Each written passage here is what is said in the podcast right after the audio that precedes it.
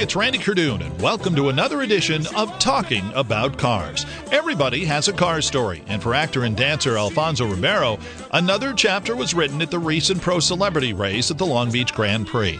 Ribeiro had won this race twice 19 years ago. The problem is that means that they're all gunning for me, right? They're all watching me. I can't kind of sit back in the cut and wait for the day to show up and just just turn up the fire. You know what I mean? So, you know, you've been a car guy for a long time. Tell me, what, what were the cars you grew up with, and what did you first have in high school, or your first car? Well, my first car was a was a Chevy Camaro. Uh, I was a uh, lover of that of the Camaro back in the '80s. So uh, late '80s, I had a Chevy Camaro, and then I went I went foreign. You know, I went to the BMW BMW.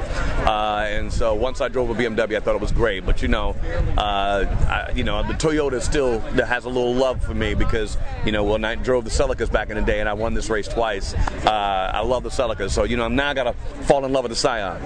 Tell me of the cars you had. Is there one that you used to have that you wish you had back?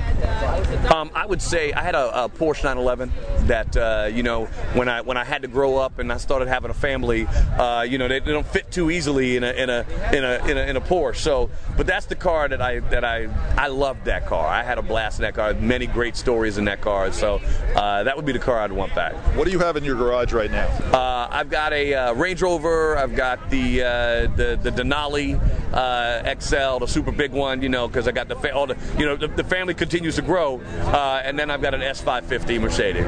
What is number one on the Alfonso Ribeiro? I want to get that car someday list. Um, a Lamborghini Gallardo. I think that's the that's the one I really I would love to be. I'd love to have that one. I just love the car. I love the way it looks. It's a great car. A buddy of mine uh, in Florida has one, and I've driven it a couple times. I'm like, man, that car is hot. I love that car. At the race, his fellow drivers like Nathan Kress, Mekhi Phifer, Antron Brown, Robert Patrick, and James Maslow were all asked who they thought would win. Brett Davern and uh, and Alfonso Ribeiro. I think I'm going to have to uh, look out for Alfonso Ribeiro. Alfonso's been out here. He's won it twice. The one guy that went through the set of tires, uh, Alfonso.